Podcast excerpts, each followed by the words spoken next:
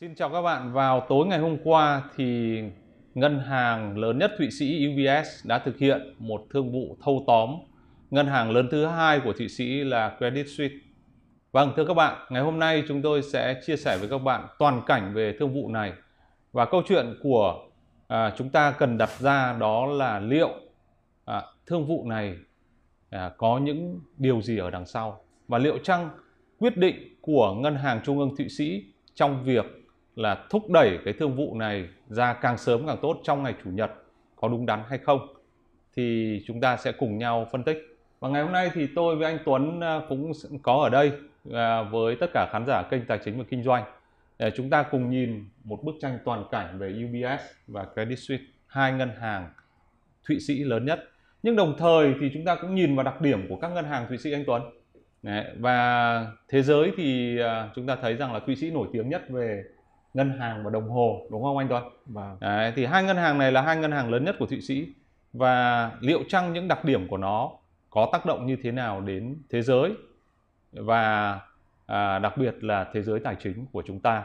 Thế thì trước khi đi vào nội dung chính thì xin mời các bạn theo dõi một đoạn là phóng sự ngắn. UBS và Credit Suisse là hai ngân hàng lớn nhất Thụy Sĩ, đều hoạt động trong lĩnh vực quản lý tài sản và ngân hàng bán lẻ trong nước. UBS có mạng lưới gần 200 chi nhánh ở Thụy Sĩ, so với 95 chi nhánh của Credit Suisse. Tuy nhiên, vài năm gần đây, nhà băng này liên tiếp chịu nhiều đòn giáng, từ thua lỗ đầu tư, vướng vào nhiều scandal kiện tụng, cắt giảm hàng loạt nhân sự đến thay đổi lãnh đạo. Năm ngoái, họ lỗ dòng gần 7,3 tỷ franc Thụy Sĩ, 7,9 tỷ đô la Mỹ, lớn nhất kể từ cuộc khủng hoảng tài chính năm 2008. Kết quả này khiến cổ phiếu của nhà băng này bị bán tháo. Đầu năm 2020, quy mô vốn hóa của Credit Suisse đạt hơn 30 tỷ đô la Mỹ, có lúc vượt qua UBS. Tuy nhiên, đến đầu năm nay, con số này giảm về dưới 10 tỷ đô la Mỹ và chỉ còn 8 tỷ đô la Mỹ tính tới cuối tuần trước. UBS hôm 19 tháng 3 đồng ý tiếp quản Credit Suisse, đối thủ lâu năm của họ với giá 3,25 tỷ đô la Mỹ. Theo thỏa thuận, chính phủ Thụy Sĩ sẽ cấp hơn 9 tỷ đô la Mỹ để bù đắp một số tổn thất mà UBS có thể phải gánh chịu khi tiếp quản Credit Suisse. Còn ngân hàng trung ương Thụy Sĩ sẽ hỗ trợ hơn 100 tỷ đô la Mỹ thanh khoản cho UBS. Thời báo Washington Post gọi thương vụ này là cuộc siêu sát nhập đầu tiên của các ngân hàng quan trọng trên toàn cầu về mặt hệ thống sau cuộc khủng hoảng tài chính năm 2008. Vâng, thưa các bạn, nội dung của chúng tôi ngày hôm nay thì à, à, sẽ cung cấp cho các bạn đầu tiên là một cái bức tranh toàn diện về cái thương vụ này. Một cái thương vụ thâu tóm mà có lẽ rằng là nó sẽ giúp cho cả thế giới chúng ta tránh đi một cái à, gọi là Lehman moment, tức là một cái khoảnh khắc mà trước đây Lehman Brothers sụp đổ đã gây ra cuộc khủng hoảng tài chính toàn cầu. À, vậy chăng à, những điều gì ở đằng sau mà khiến cho à, thế giới lại lo ngại đối với Credit Suisse như vậy? Thế thì à, ngân hàng lớn thứ hai tại Thụy Sĩ à, gọi là ngân hàng tín dụng Thụy Sĩ đúng không ạ? À. chúng ta có thể hiểu là như thế, credit là tín dụng. Còn cái từ Suisse ở đây thì à, à, trong tiếng Pháp nhưng mà nó có nghĩa là Thụy Sĩ, trong tiếng Anh là Suisse thì chúng ta sẽ đọc theo cái kiểu à, à, của à, nửa Anh nửa Pháp. Tôi thì không biết tiếng Pháp nhưng mà tôi cứ đọc là theo kiểu tiếng Anh. Hoặc là anh anh Long có thể dùng theo ừ. cách của dân đầu tư gọi là CS cho, nó nhanh. Đúng, CS là dễ hiểu. Wow. chưa? Chúng ta sẽ có năm cái nội dung chính. Đầu tiên là tầm quan trọng của ngân hàng này tầm quan trọng của CS ngân hàng tín dụng Thụy Sĩ đối với hệ thống ngân hàng không chỉ của Thụy Sĩ đâu mà còn toàn cầu thứ hai là một cái điểm rất là hay đó chính là đặc điểm của các ngân hàng ở Thụy Sĩ như thế nào mà chúng ta à, thừa biết là ở Thụy Sĩ là có những ngân hàng gọi là không bóng người này rồi à, ngân hàng mà không à, tiết lộ danh tính này và, Đấy. và thứ ba chúng ta cùng nhìn toàn cảnh Đấy. trước đây kênh tài chính kinh doanh cách đây 6 tháng đã có một cái chương trình về CS rồi vâng. Ngô Anh Tuấn và lúc đó chúng ta nhìn rất nhiều khía cạnh trong đó cả khía cạnh về à, CDS này tại sao khi giá CDS tăng thì ngân hàng à, nó báo hiệu cho những cái tín hiệu ngân hàng khó khăn thì hôm nay chúng ta sẽ xem lại nhưng chỉ xem một chút xíu về cái câu chuyện là trước đây thôi và chúng ta sẽ nhìn lại cái thương vụ UBS mua lại CS như thế nào và cuối cùng chúng ta sẽ dựa trên các dữ kiện cụ thể dữ liệu cụ thể và trả lời câu hỏi là liệu quyết định mua lại à, uh, CS của UBS có đúng đắn hay không. Ngân hàng Trung ương Thụy Sĩ SNB họ thúc đẩy cái thương vụ này và thậm chí là thúc đẩy trước cái phiên giao dịch ngày thứ hai. Ờ, liệu chăng là họ có ẩn ý gì ở đằng sau? Vâng. Vâng, chúng ta sẽ ờ, đi vào nội dung đầu tiên. Vâng thưa anh Tuấn, liệu chăng CS ngân hàng tín dụng Thụy Sĩ có tầm ảnh hưởng như thế nào đối với hệ thống tài chính ngân hàng toàn cầu? Vâng, cái tên thôi anh Long, cái tên là tín dụng Thụy Sĩ. Tại vì à, khởi đầu thì à, chúng ta đều biết là là à, các ngân hàng Thụy Sĩ thì bắt đầu lần trước tôi và anh có làm một cái chương trình về Credit Suisse. Thì chúng ta có nói rằng là họ sẽ có bốn mảng ngân hàng và ngàn mảng ngân hàng đầu tiên là ngân hàng thương mại. Tuy nhiên các ngân hàng của Thụy Sĩ thì đã nhanh chóng gọi là những cái ngân hàng toàn cầu, đặc biệt là những cái mảng đầu tư. Và ở đây thì chúng ta có một cái danh sách mà gọi là 30 ngân hàng đầu tư toàn cầu mà có cái tầm ảnh hưởng lớn nhất anh Long có thể nhìn thấy có một cái chữ ở đây thì cái chữ này nó hơi nhỏ nếu, nếu các bạn đang theo dõi trên kênh uh, trên kênh tài chính kinh doanh uh, nó là GSIB À, anh Long có thể giải thích cái cái cái, cái thuật ngữ này không ạ? À, GSIB là nhóm 30 ngân hàng. Đây chúng vâng. ta có thể thấy tên ở đây. Nhóm 30 ngân hàng này GSIB là viết tắt của từ Global Systematically Impact Banks Vâng, tức là à. những cái ngân hàng mà có tính ảnh hưởng đến cái hệ thống của toàn cầu. Đúng, đúng không ạ? À. Tức là nếu có vấn đề gì đối với cả một trong 30 ngân hàng này thì chúng ta sẽ thấy rằng là cái sự ổn định của hệ thống tài chính toàn cầu có thể nó sẽ bị ảnh hưởng. Vâng, và vâng, tôi có thể hiểu uh, đúng như vậy đúng không? Vâng. Kiểu như là top 30 hay là cái gì đó vâng. đúng không anh Long? Và trong cái nhóm 30 ngân hàng này thì họ chia thành uh, các cái rổ khác nhau. Vâng. Đấy, các cái rổ này liên quan đến cái việc là cái quy mô của ngân hàng liên quan đến vấn đề về vốn đặc vâng. biệt là vốn yêu cầu tăng thêm nếu như mà à, ngân hàng này gặp vấn đề vâng. đấy thì cái à, nhóm mà là xếp vị trí đầu tiên là JP Morgan Chase này vâng. xong đến các cái ngân hàng tại Mỹ này các ngân hàng toàn cầu như là Bank of America, Citigroup thế còn hai ngân hàng mà chúng ta quan tâm nó nằm ở cái nhóm này và cái nhóm trong một nhóm thì họ xếp theo thứ tự ABC đúng rồi chứ ạ. không phải xếp theo thứ tự uh, gọi là top uh, to hay là bé đúng, đúng không ạ thì à, anh Tuấn có thể thấy đây CS là đây vâng và vậy. UBS đây vâng. Đấy, như vậy cả hai ngân hàng mà chúng ta đang trao đổi ngày hôm nay trong cái bức tranh toàn cảnh của cái thương vụ thâu tóm nổi tiếng này à, nó đang đều nằm trong top 30 ngân hàng có mức độ ảnh hưởng đến hệ thống tài chính toàn cầu.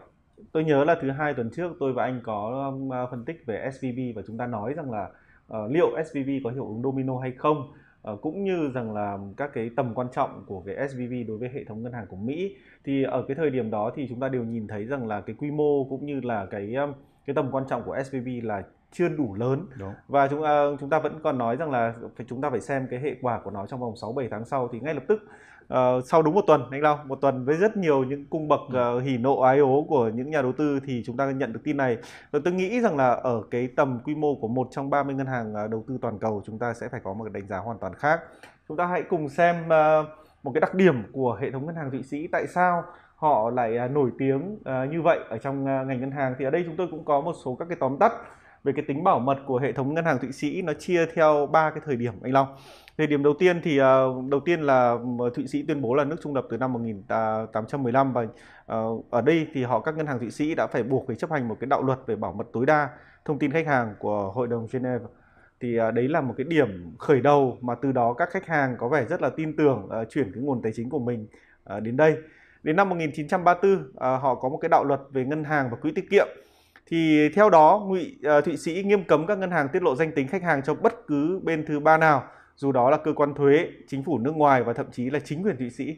Anh Long thấy cái điều khoản này như nào anh Long? Vâng, nếu mà tôi mà có tí tiền thôi mà cần à. phải bảo vệ là cũng nghĩ đến cái chuyện làm sao mà trở thành khách hàng của ngân hàng Thụy Sĩ đúng không anh? Vâng. Đấy, chúng ta thấy rằng là ngay cả trong cái giai đoạn mà như vừa rồi các cái nhà tài phiệt tại Nga rồi chính phủ Nga ừ. thì các ngân hàng Thụy Sĩ họ từ chối cung cấp họ à. từ chối cung cấp bởi vì luật pháp của họ là bảo vệ chính họ trong cái chuyện là cung cấp các thông tin. Vâng. Đấy cái này thì à, nếu như mà các bạn nào còn không hiểu là tại sao nó lại quan trọng thì hãy nhớ rằng là nếu mà chúng ta dùng một cái điện thoại của Apple cái việc bảo mật rằng là ngay kể cả chính phủ Mỹ có yêu cầu mở ra thì họ cũng không bao giờ mở chính vì vậy Apple vẫn là vô cùng bảo mật thì uh, nếu mà tôi so sánh thì tôi hay so sánh là hệ thống ngân hàng Thụy Sĩ với cái điện thoại uh, iPhone, iPhone của Apple ngay kể cả trong đấy người ta bảo là có thông tin khủng bố nhưng mà không đấy là quy định của chúng tôi về phần khách hàng à. và chính vì vậy nên là rất nổi tiếng.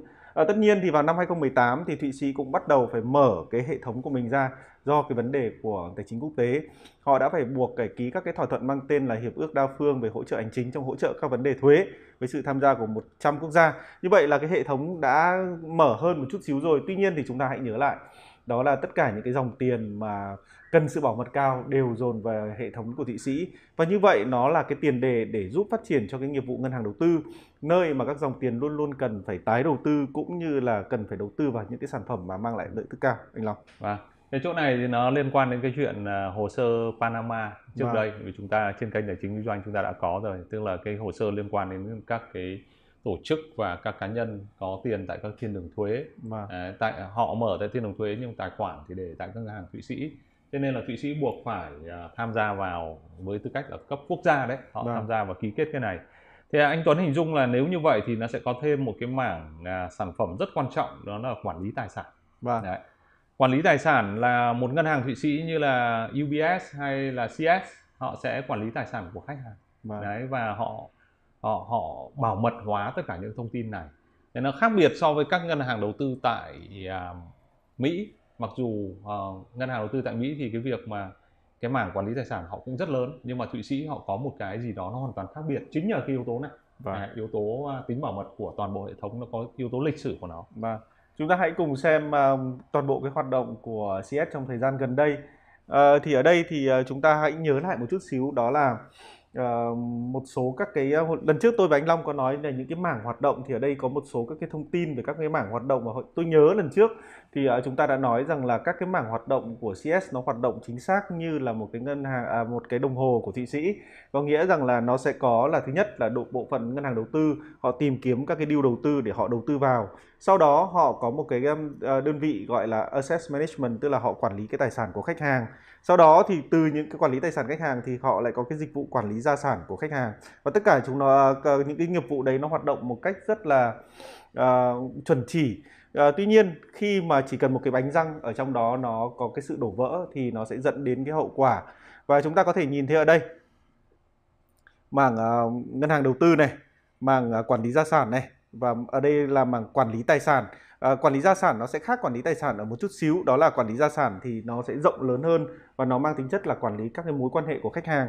Còn quản lý tài sản có nghĩa rằng là ví dụ như quản lý khoản đầu tư vào cổ phiếu này quản lý tài sản đầu tư vào trái phiếu anh long. Yeah. Dạ. thì ở đây thì các cái um, số liệu thì uh, đều cho thấy rằng là um, um, mảng uh, đầu tư là yếu nhất.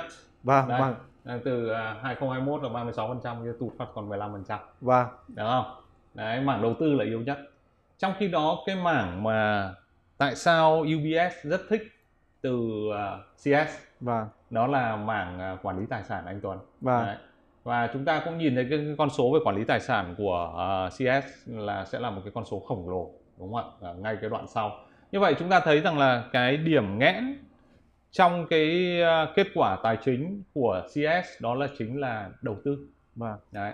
và chính bản thân CEO của UBS khi à, thực hiện thương vụ à, thâu tóm này thì ông cũng có nói rằng là riêng cái mảng đầu tư ấy, thì ông sẽ dịch chuyển à, sang cái khẩu vị rủi ro bảo thủ của ừ. UBS Đấy. Vâng. có nghĩa rằng là CS là à, ngân hàng mà có cái khẩu vị, vị rủi ro rất là cao và thực tế thì họ cũng à, à, đã dính vào rất nhiều các cái thương vụ thua lỗ lớn đúng không anh Tuấn Đấy. tôi nhớ là trên tài chính kinh doanh thì tôi và anh Long đã nói về à, À, khoản đầu tư vào Greensill là một fintech à, về à, gọi là cho vay những cái doanh nghiệp mà gọi là bao thanh toán đúng không anh factoring À, cái thứ hai đó là con hổ châu Hóa Bin Hoang khi mà cái quỹ Ancherot Capital phá sản họ cũng mất 5,5 tỷ đô. Sau đó thì CEO bị từ chức, có CEO mới có tăng vốn 4 tỷ sau khi khách hàng rút hơn 100 tỷ. Và cái sự kiện đầu tuần trước kia SVB À, phá sản và nhà đầu tư rất là lo ngại và đến cuối cùng đó là đến cái thời điểm hiện tại. À, năm ngoái à, ở cái thời điểm năm ngoái khi tôi và anh Long làm cái chương trình này thì chúng ta đã đề cập đến một cái cái cái um, cái, thuật ngữ đó là à, gọi là điểm hoán đổi do tín dụng CDS và như mà lần trước chúng ta có đã trao đổi với nhau đó là giống như khi mà một ngân hàng à, tôi hay lấy cái ví dụ để gần gũi cả mọi người khi là một cái bạn bị ốm bạn đi đòi mua bảo hiểm thì thông thường nếu mà bạn bị ốm ấy bạn đã chơi với cả bin hoang này bạn đã đầu tư vào green seal bạn lụa thua lỗ rất nhiều thì các cái tài sản bạn cầm ấy sẽ bị uh, là coi là rất là rủi ro và khi như vậy là những nhà bảo hiểm họ đòi một cái mức tranh để bảo, bảo có thể bảo hiểm cho bạn ở một cái giá cao hơn thì đây đây là cái thời điểm năm ngoái chúng ta làm mà à, tôi nhớ là năm 22 đây Đấy, đâu đó. là CS nó đã tăng gần gấp đôi rồi Vâng. Thế thì ờ, đến thời điểm hiện tại thì nó lên 1.000 điểm. Tức là ờm, nếu mà tôi bán bảo hiểm ờ, cho ờm, gọi là CS thì tôi sẽ tính thêm 10%. Đấy. 1.000 điểm là 10%. Vâng. Vâng. Thì như vậy là anh anh sẽ thấy là rất là cao. và Ví dụ như là anh đang đi vay bình thường là 7%. Đúng không ạ? Thì tôi sẽ cộng thêm 10% là 17% để Dạ. tôi có thể đảm bảo là anh sẽ trả được nợ. tức là nếu như uh, Credit Suisse phát hành trái phiếu thì uh, thay vì 7% thì anh sẽ phải trả đến 17% Chính xác, Đấy. tại vì tôi um, anh vừa trả 7% mà còn 10% để bảo hiểm cho cái rủi ro anh có thể phá Vâng. sản. vâng CDS là Credit Default Swap Vâng. đúng không ạ để chúng ta hiểu một cách đơn giản thì à, như thế này là khi mà cái giá CDS của một cái ngân hàng nó tăng mạnh như thế này Vâng. thì nó giống như là lần trước tôi và anh Tuấn đã giải thích rồi giống Vâng. như là bạn bị ốm Ừ. đúng không bạn là nếu mà có anh A là người khỏe và Ừ. anh B là người bị bệnh Đúng rồi, đấy hai anh cùng đi mua bảo hiểm đúng rồi, thì đương nhiên là anh A sẽ mua bảo hiểm với có mức phí thấp hơn rất Chính nhiều xác. so với anh B đúng rồi. Đấy. và công ty bảo hiểm mà muốn bán bảo hiểm cho anh B tức là anh bị ốm ấy thì họ sẽ đòi một cái mức phí cao Ừ. và có một anh nào đó đến nữa mà chúng ta không biết là anh ấy bị ốm hay không bị ốm Ừ. thế nhưng mà chúng ta chỉ nhìn thấy là cái công ty bảo hiểm ấy bán cho cái anh C đó với Vâng. mức phí rất cao thì chúng ta có thể suy đoán ra là anh này có thể đang bị ốm Vâng. Đấy. thế như vậy thì cái giá CDS của à, của Credit Suisse nó lên rất là cao như thế này Ừ. tức là nó đang phản ánh cái tình trạng tài chính rất là tồi tệ của ngân hàng đúng không ạ Đấy, Và- và thông qua những cái dữ kiện vừa rồi thì chúng ta có thể xem lại trên kênh tài chính kinh doanh chương trình về Green Seal cũng có chương Vâng. trình về à, Archegos Capital với Bin Hoang Vâng. à, nó đều gắn đến cái Suisse hết và Vâng. ngay cả chương trình với cái Suisse cách đây 6 tháng nó cũng như vậy đấy thế thì à, chính cái um, tình trạng bị ốm đó à, của CS mà nó dẫn đến cái sự kiện à, buộc phải à, bị mua lại bởi ngân hàng lớn thứ nhất lớn lớn số 1 của Thụy Sĩ là UBS được không ạ?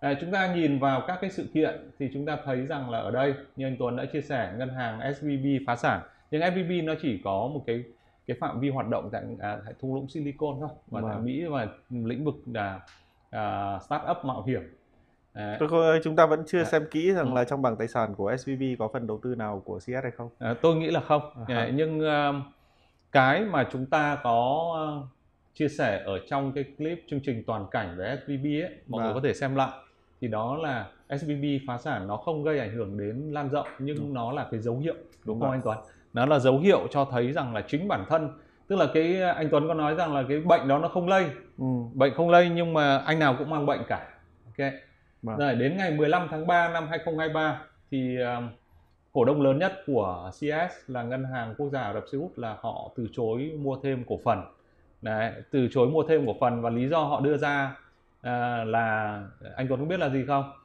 Lý do họ đưa ra là họ sợ bị coi như là vi phạm quy định. Ừ. Đấy, họ sợ bị vi phạm quy định là là vượt quá cái tỷ lệ sở hữu. Thế thì à, tôi thấy nhiều bạn comment ở trên kênh tài chính kinh doanh ấy và Ừ. comment ở trong cái các cái bài chia sẻ trên kênh tài chính kinh doanh là có gì đâu ngân hàng này có gì đâu. Chẳng qua là vì ờ, ngân hàng quốc gia Ả Rập Xê Út là họ sợ bị vi phạm quy định cho nên là họ không ấy, không ờ, mua thêm cổ phiếu để bơm thêm tiền cho CS thôi. Vâng. đấy nhưng thực tế đấy các bạn phải hiểu một cách rất đơn giản như thế này. Đó cái cái gọi là vi phạm quy định đấy nó chỉ là lý do thôi. Ừ. lý do công bố ra bên ngoài còn cái vấn đề thực chất thì chúng ta đã thấy rồi. Tức là trong suốt cả quá trình dài như vừa rồi thì CS là một người mang bệnh rất khá là nặng đúng không ạ? Đến ngày 17 tháng 3 hai ngày sau thì CS được ngân hàng trung ương Thụy Sĩ bơm thanh khoản 50 tỷ 50 tỷ franc và thế giới tài chính dần như rất là hồ hởi về thông tin này Đấy. và nhiều người nói rằng là à, ngân hàng trung ương Thụy Sĩ SNB ấy là rất là ừm, nhanh tay trong cái việc là hỗ trợ để mà giải cứu những cái thương vụ Đấy, thế nhưng sau đó thì họ phải tìm cách để giải quyết một cách triệt để cái con bệnh này đúng không anh Tuấn? Vâng. Đấy và giải, cách giải quyết triệt để của họ là gì?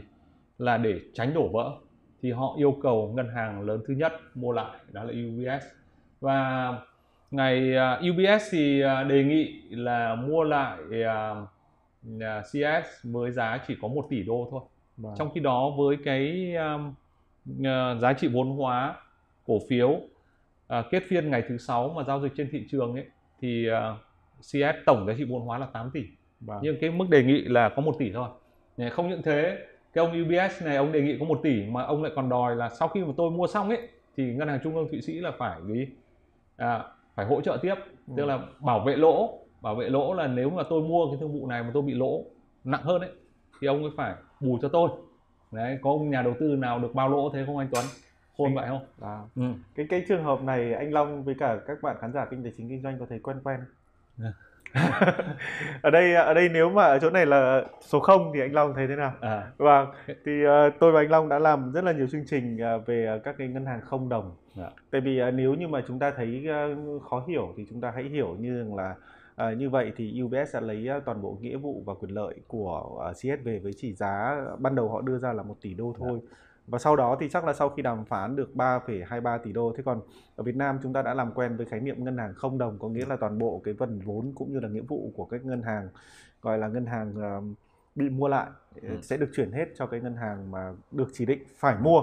Thì tôi đang nhìn thấy hình như là thế giới đang áp dụng các cái uh, cái khái niệm giống Việt Nam. khái niệm rất là giống Việt Nam tức là không để cho phá sản. Tại vì cái điểm mà những cái cái diễn biến này ở trên thị trường thì tôi nghĩ rằng là các bạn chỉ cần có một chút uh, gọi là Google hay là đọc thì chúng ta đều thấy. Nhưng mà chúng ta liệu chúng ta hãy đặt câu hỏi là tại sao? Tại sao các uh, tại sao ngân hàng trung ương thụy sĩ lại phải như vậy?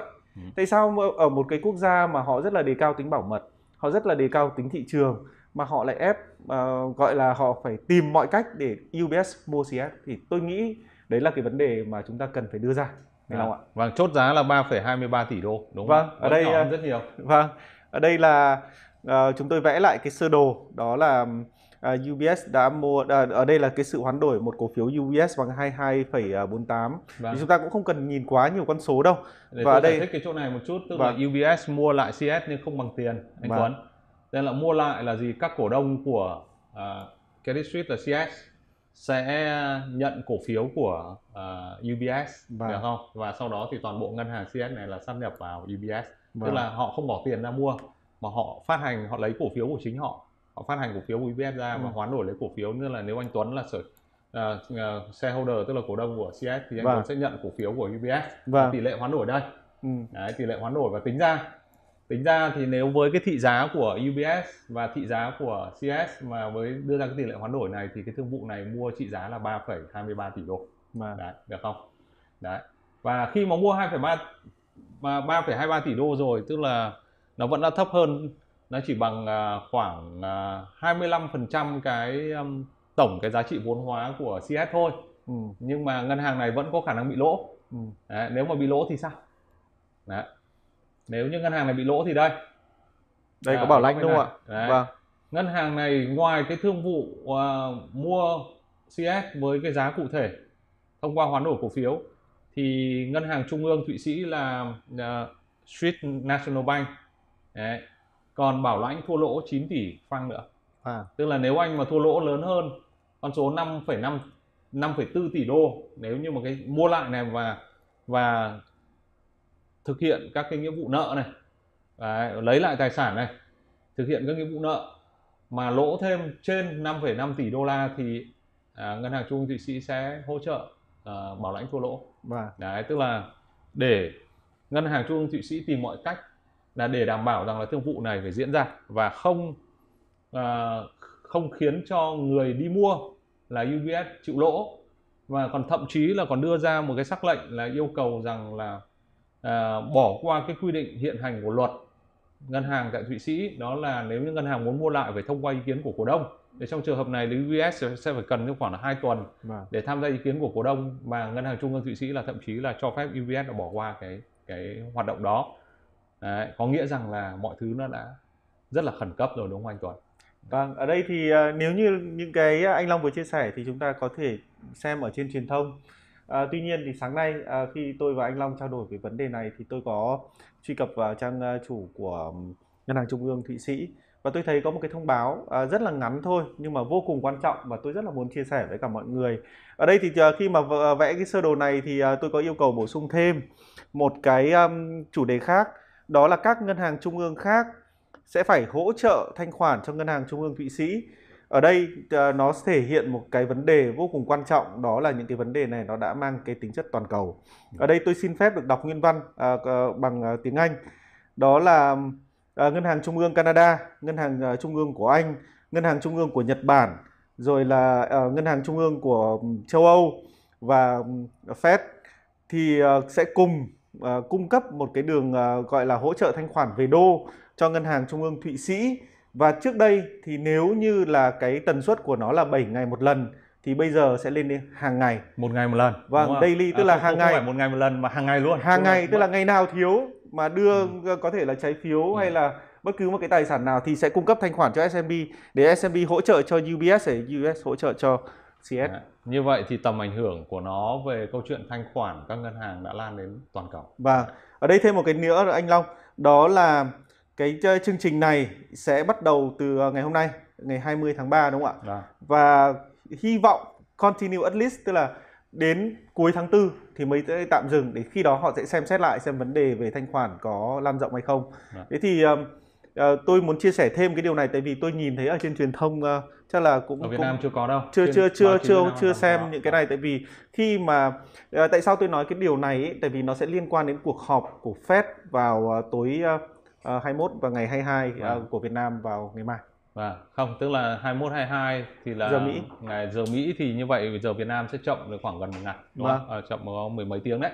Thì chúng ta sẽ thấy rằng là câu chuyện đặt ra ở đây nó vẫn quay trở lại câu chuyện thanh khoản đúng không anh Tuấn? Vâng. Đấy, một ngân hàng mà bị uh, rơi vào tình trạng gọi là đổ vỡ như CS, đấy, chúng tôi dùng từ đổ vỡ chứ không dùng từ phá sản. Chúng tôi không muốn dùng từ được phá sản. Thế nhưng mà ở Việt Nam mình nói đổ vỡ thì mọi người sẽ khó hiểu. Nhưng mà fail bank có nghĩa là đổ vỡ thì cái thanh khoản bao giờ cũng là một vấn đề. Đấy. hoặc là bất kỳ công ty nào trên thế giới cũng như vậy thôi. Khi mà họ gặp vấn đề về thanh khoản thì họ sẽ đối mặt với câu chuyện là đổ vỡ. Mà. thì à, cái câu chuyện đặt ra ở đây đó là UBS và CS là những ngân hàng nằm trong top 30 ngân hàng mà nếu đổ vỡ sẽ có nguy cơ gây ảnh hưởng đến toàn bộ hệ thống tài chính. Và, và trong cái danh sách đầu của chương trình này thì chúng tôi đã đưa ra rồi Đấy, và S&P ngân hàng trung ương Thụy Sĩ thì buộc phải can thiệp. Đấy, và họ không thể chậm trễ. À, không thể chậm trễ đợi đến phiên giao dịch đầu tuần wow. mà họ phải xử lý ngay trong thì chủ nhật tôi nghĩ rằng là ừ. ngày thứ bảy vừa rồi là một ngày thứ bảy rất là bận rộn đối với các ngân hàng trung ương cũng vâng. như là ngân hàng trung ương thụy sĩ. Vâng và tiếp theo thì sẽ là một cái câu hỏi mà chắc có lẽ là chúng ta sẽ phải uh, trả lời. Đấy, liệu quyết định mua lại này quyết định mà có lẽ là ba bốn bên gồm có UBS này gồm ừ. có CS này cổ đông CS này rồi uh, chủ nợ CS này rồi uh, ngân hàng trung ương thụy sĩ quyết định rằng là sẽ phải thực hiện cái vụ thương vụ thâu tóm này đó, thương vụ thâu tóm này thì liệu có đúng đắn hay không vâng. Đấy. thì câu này chắc có lẽ tôi mời uh, khán giả của kênh tài chính kinh doanh sẽ cho ý kiến bằng cách là để lại comment ở trong clip này được không chúng ta sẽ cùng nhau nhìn các loại ý kiến khác nhau à, mỗi người ở vị trí khác nhau kinh nghiệm khác nhau sẽ chia sẻ câu chuyện của mình được không? Thì à, các bạn vui lòng hãy để lại comment ở trong clip bằng cách trả lời liệu quyết định mua lại này có đúng đắn hay không. Thế nhưng chúng tôi cũng vừa cung cấp cho các bạn đấy, một là cái ảnh hưởng của CS hai là câu chuyện là tại sao ngân hàng này à, đổ vỡ. Bởi vì à, nhắc lại đó chính là vấn đề về à, mảng ngân hàng đầu tư tức là mang cái khoản đầu tư của CS rất là rủi ro đó trong khi đó UBS lại rất thích cái mảng à, quản lý tài sản anh Tuấn mảng quản lý vâng. tài sản của uh, của CS nó lên đến 1.700 tỷ đô cơ tức vâng. là quản lý tài sản của những giới nhà giàu đấy vâng. à, lên đến 1.700 tỷ đô và với cái đặc tính của ngân hàng thụy sĩ thì US vô cùng thích ừ. đấy. và thế giới cũng lo ngại rằng là hai ngân hàng này là số 1 số 2 rồi và số 1 số 2 mà lại sát nhập vào với nhau thì liệu chăng có tạo ra cái ảnh hưởng về vấn đề về cạnh tranh hay không? Vâng. đấy thế giới lo ngại điều đó nhưng mà cuối cùng thì ngân hàng trung ương thụy sĩ vẫn bắt buộc phải làm thôi. Đấy chứng tỏ một điều rằng là họ đang bị dồn đến một cái cái, cái rất là khó khăn rồi một cái thế khó rồi. Cái câu hỏi của anh Long ấy thì ờ, chắc chắn là muốn ờ, mọi người muốn nhớ lại một cái khoảnh khắc mà người ta hay gọi là Lehman ờ, Brothers moment. Tức là cái thời khắc mà Lehman Brothers sụp đổ dạ. và khi đó thì toàn bộ cái hệ thống tài chính chúng ta đã nhìn thấy rằng là uh, trải qua rất là nhiều um, cố gắng thì mới hồi phục lại được uh, như trước đó. Nên tôi ngồi ở đây nghe anh Tuấn kể tôi cảm thấy hơi gai người vì vì tôi cái khoảnh khắc này tôi luôn luôn nhớ trong đời cuộc đời của tôi. Ừ. Anh Tuấn muốn mọi người có muốn tôi sẽ kể lại cho. Ừ. Thực ra tôi cũng kể lại rất nhiều lần rồi. Đó, rất nhiều lần ở trên kênh tài chính kinh doanh rồi các cái chương trình của chúng tôi như chương trình B2 Number chẳng hạn. Thì cái khoảnh khắc của Lehman ấy, nó là một cái khoảnh khắc mà cả thế giới này hỗn loạn. Đó lúc đó là tôi còn nhớ tôi sống ở nước ngoài tôi không sống ở Việt Nam mà 1 giờ 45 phút sáng ngày 15 tháng 9 năm 2008 Ừ. Đấy, không bao giờ quên cái khoảnh khắc đó khi Lehman nộp hồ sơ tuyên bố phá sản thì cả cái hệ thống của chính bản thân hệ thống của Lehman nó nó hỗn loạn ừ. đó, cái hình ảnh mà được cho là coi như là đau buồn nhất tức là một nhân viên tôi còn nhớ nguyên một nhân viên của Lehman cầm cái hộp đồ mà ừ. bước ra khỏi cái cái ờ, trụ sở của Lehman và khi Lehman phá sản như vậy thì uh, nhân viên là mất việc đấy rồi ờ, thế giới tài chính toàn cầu là trao đảo ngay à. ngày hôm sau tôi mở tài khoản chứng khoán tôi ra thì âm mất 21 đô 21,45 đô anh Tuấn à. mất hết tiền anh, khi anh mất còn... tiền thì nhớ thôi à. đúng không nhưng mà chắc là âm 21 đô nhưng mà nó phải từ bao nhiêu nó xuống ờ, âm 21 đô chắc là anh dùng margin nữa đúng không? margin khủng khiếp luôn. Cái câu chuyện đó thì tôi sẽ chia sẻ với anh sau nhưng mà nó có thể lên đến margin lên đến 95 uh, và 95 phần trăm cái, cái, cái thời điểm đó thì ngân hàng của tôi à. lúc ấy đang uh, cũng đang trade một cái cặp tiền rất là quan trọng đó là uh, cặp uh, bảng đô và hôm đó thì các trader của chúng tôi cũng uh, đốt khá nhiều tiền à. uh, chúng ta hãy quay lại cái câu uh, gọi là liệu thế giới đã an toàn hoặc là uh, liệu chúng ta đã gọi là thoát khỏi cái cảnh lặp lại những uh, khoảnh khắc của Lehman Brothers hay chưa? Thì ở đây chúng tôi cũng có một số các cái số liệu để uh, chúng ta có thể um, so sánh về uh, về vị thế uh, về quy mô, về bản chất cũng như là về nguyên nhân uh, giữa hai ngân hàng này. Thì um, những cái thông số thì uh, các bạn có thể xem rất là kỹ. Ví dụ như mà ở đây nguyên nhân. Nguyên nhân ở đây thì là khẩu vị uh, rủi ro của CS rất là cao. Họ đầu tư vào ở đây có một cái điểm rất là hai cái cái mảng này nó đều có vấn đề anh Long ừ. đó là do tiền rẻ ừ. một bên do tiền rẻ thì đầu tư có cái khẩu vị rất rủi ro rất là cao để có một cái lợi nhuận vượt trội để uh, trả cho nhà đầu tư thế còn ở bên này thì cũng do tiền rẻ mà uh, gọi là thị trường uh, bất động sản nó ừ. có sự tăng trưởng và sau đó thì họ đầu tư vào các cái um, sản phẩm tài chính phái sinh Đấy. chúng ta nhìn vào quy mô một chút tổng tài sản của CS là khoảng 7 à, 574 tỷ Đấy.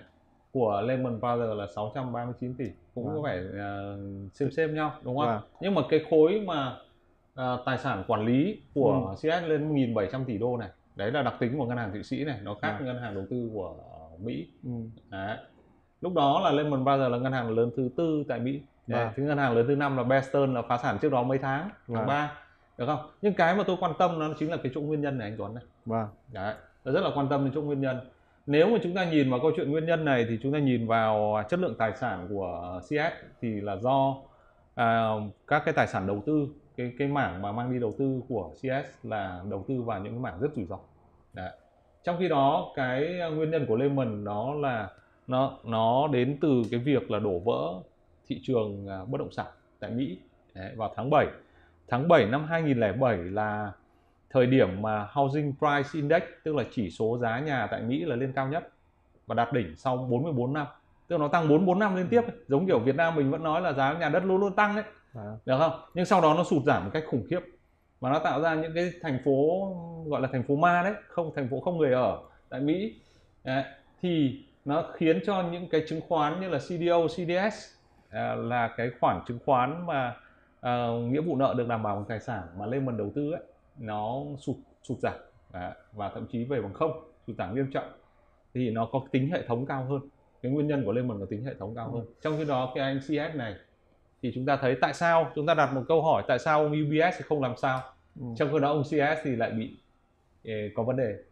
Eh, bởi vì là khẩu vị đầu tư của CS rất rủi ro đúng không? mà anh CS này thì tôi nhớ là nó còn uh, uh, hoạt động tại Việt Nam rất là tích cực đúng không anh? Uh, rất nhiều các tập đoàn của Việt Nam mình là được CS uh, một là tư vấn để uh, uh, thu xếp vốn này tìm kiếm các nhà đầu tư rồi uh, chính bản thân họ cũng đầu tư ở, vâng. ở Việt Nam đặc biệt tôi nghĩ rằng là rất là nhiều khán giả muốn cũng hỏi về cái chủ đề này tuy nhiên thì uh, khi phân tích thì chúng tôi nhận thấy là những cái thông tin uh, nó vẫn chưa rõ ràng nên là chúng tôi sẽ có thể ở một cái chương trình khác uh, khi mà có nhiều thông tin hơn thì chúng tôi có thể chia sẻ với các à. bạn À, tuy nhiên thì tôi vẫn muốn là uh, nhắc lại cái keynote của cái uh, chia sẻ của chúng tôi ngày hôm nay. À, đó chính là cái việc các ngân hàng trung ương khác đã phải thay cái tần suất À, hỗ trợ thanh khoản là 7 ngày sang hàng ngày. Nó đã, đã đánh một uh, góc nhìn của tôi thì nó như là anh, anh Long xem phim Avenger chứ nó có biệt đội siêu anh hùng một chàng anh hùng đang có uh, vấn đề. Đấy và cả biệt đội đang đi giải cứu đấy và tôi đang nhìn thấy là nếu như cái vụ giải cứu này mà không thành công thì uh, có những cái hậu quả vô cùng lớn đúng và vâng. thì à, chúng tôi cũng mong muốn là chia sẻ lại một bức tranh toàn cảnh của thương vụ là ngân hàng lớn nhất Thụy Sĩ UBS thâu tóm ngân hàng lớn thứ hai Vâng. eh, của là ngân hàng à, tín dụng Thụy Sĩ Đó, CS. À, chúng ta không chỉ nhìn vào câu chuyện thương vụ này mà chúng Vâng. ta nhìn rộng ra toàn cầu và đặc biệt anh Tuấn có chia sẻ với chúng ta cái điểm này là trên báo chí Việt Nam gần như hoàn toàn không có Vâng. tức là các ngân hàng trung ương đang hỗ trợ thanh khoản cho chính ngân hàng trung ương Đấy, và chúng ta nhìn thấy là ngân hàng trung ương của họ là hoạt động như một ngân hàng đúng không anh Tuấn? Vâng. Đấy, cho nên là họ phải thực hiện ngoài cái chuyện là quản lý chính sách ra thì họ phải thực hiện cái câu chuyện điều tiết và chúng ta thấy rằng là như vậy cái quy mô ảnh hưởng đến thanh khoản là toàn cầu chứ không chỉ riêng hai ngân hàng nằm trong một cái đất nước nhỏ bé như Thụy Sĩ Đúng đúng không anh Tuấn? À, cái phạm vi và quy mô của ờ, CS là lớn hơn nhiều so với ờ, SVB. SVB chúng ta không nói chuyện nữa. SVB chúng ta chỉ nói rằng là nó chỉ là dấu hiệu để phản ánh ra trong cái hệ thống ngân hàng đang có vấn đề đó. Đúng rồi. Đấy, khi mà Fed tăng lãi suất một cách quá nhanh đấy, và nó cũng gắn nhiều đến trái phiếu là nhiều hơn những cái khoản thu nhập cố định thôi. Thế trong cái đó ICS này thì anh ấy có khẩu vị đầu tư rủi ro rất là cao và anh đã chịu lỗ rất nhiều từ vụ Vinsil, từ vụ Archegos Capital rồi hàng loạt các cái vụ khác ngay cả bản thân CEO của anh ấy cũng phải buộc phải thay đổi thì nó cái tầm ảnh hưởng nó khác. Nhưng có lẽ là cái nguyên nhân ấy thì có thể là do chính bản thân CS nhiều hơn là do do uh, các cái khẩu vị rủi ro khác nhau của các ngân hàng khác nhau nó cũng sẽ giúp cho các ngân hàng bảo vệ uh, chính bản thân họ trong cái giai đoạn mà thị trường toàn cầu nó, nó gọi là giai, giai đoạn chaos tức là giai đoạn mà trao đảo đúng không anh Tuấn? Đấy, thì à, chúng tôi mong muốn là đưa ra một cái bức tranh toàn cảnh nhưng mà chúng ta cũng phải nhìn nhận hết tất cả khía cạnh nhìn nhận hết các cái dấu hiệu và các con số. Đấy. Hôm trước anh Long có nói là uh, hope for the best and prepare for the worst. Tôi vẫn muốn nhắc lại cái câu đó trong hôm nay, prepare for the worst tại vì tôi đang nhìn thấy biệt đội uh, giải cứu hàng Dạ. ngày là tôi góc nhìn của tôi là khá là tiêu cực uh, với cả thị trường. À, và chúng tôi thì vẫn hy vọng chúng ta vẫn là hope for the best đúng không? chúng ta vẫn hy vọng bởi vì không ai muốn câu chuyện là ảnh hưởng toàn cầu xảy ra vì nhất Vâng. là trong cái điều kiện bây giờ ngay cả Việt Nam mình Vâng. thì chúng ta đã biết là trong giai đoạn này à, mọi thứ cũng đang khá là khó khăn rồi đó. đợt tuần vừa rồi tôi có đi à, công tác tại thành phố Hồ Chí Minh thì thấy nói chuyện với mọi người thì thấy mọi thứ nó cũng không được à, quá tươi sáng Ừ. như chúng ta thấy đi ngoài đường thì đường có vẻ vắng hơn rất nhiều Đấy, xe ô tô có thể chạy đến à, 50 km một giờ trong những cái tuyến phố tuyến đường chính tại trung tâm thành phố thì có thể đâu đó là chúng ta cũng à, cảm nhận được cái câu chuyện này Còn Đúng tôi thì tôi nhận được một số những cái lời nhắn tin cảm ơn tại vì đầu năm anh Tuấn đã nhắn là phải bảo vệ danh mục bằng vàng. Dạ. À, và chắc là chúng ta sẽ có một cái chương trình về vàng trong thời gian Vâng. gần tới. Vâng. Vâng, riêng cả cái chuyện hỗ trợ thanh khoản này chúng ta có những cái từ thuật ngữ rất là hay như là li- liquidity line agreement giữa Vâng. các ngân hàng trung ương thì chúng tôi cũng có thể mong muốn là sẽ làm hẳn một chương trình riêng. Các bạn Vâng. có đồng ý không ạ? Nếu các bạn đồng ý thì hãy trả lời có bằng cách là comment ở trong clip này. Đấy, thế còn à, chúng tôi vẫn nhắc lại vẫn rất muốn nhận được ý kiến đóng góp từ phía các bạn để chúng ta có thể có những cái bức nhìn một cách đa chiều hơn, một cái bức tranh toàn cảnh hơn. Và à, rất là cảm ơn các à, sự đóng góp của các bạn trong suốt thời gian vừa qua. À, theo dõi chúng tôi xem các chương trình và tương tác với chúng tôi. Và xin hẹn gặp lại các bạn ở chương trình sắp tới.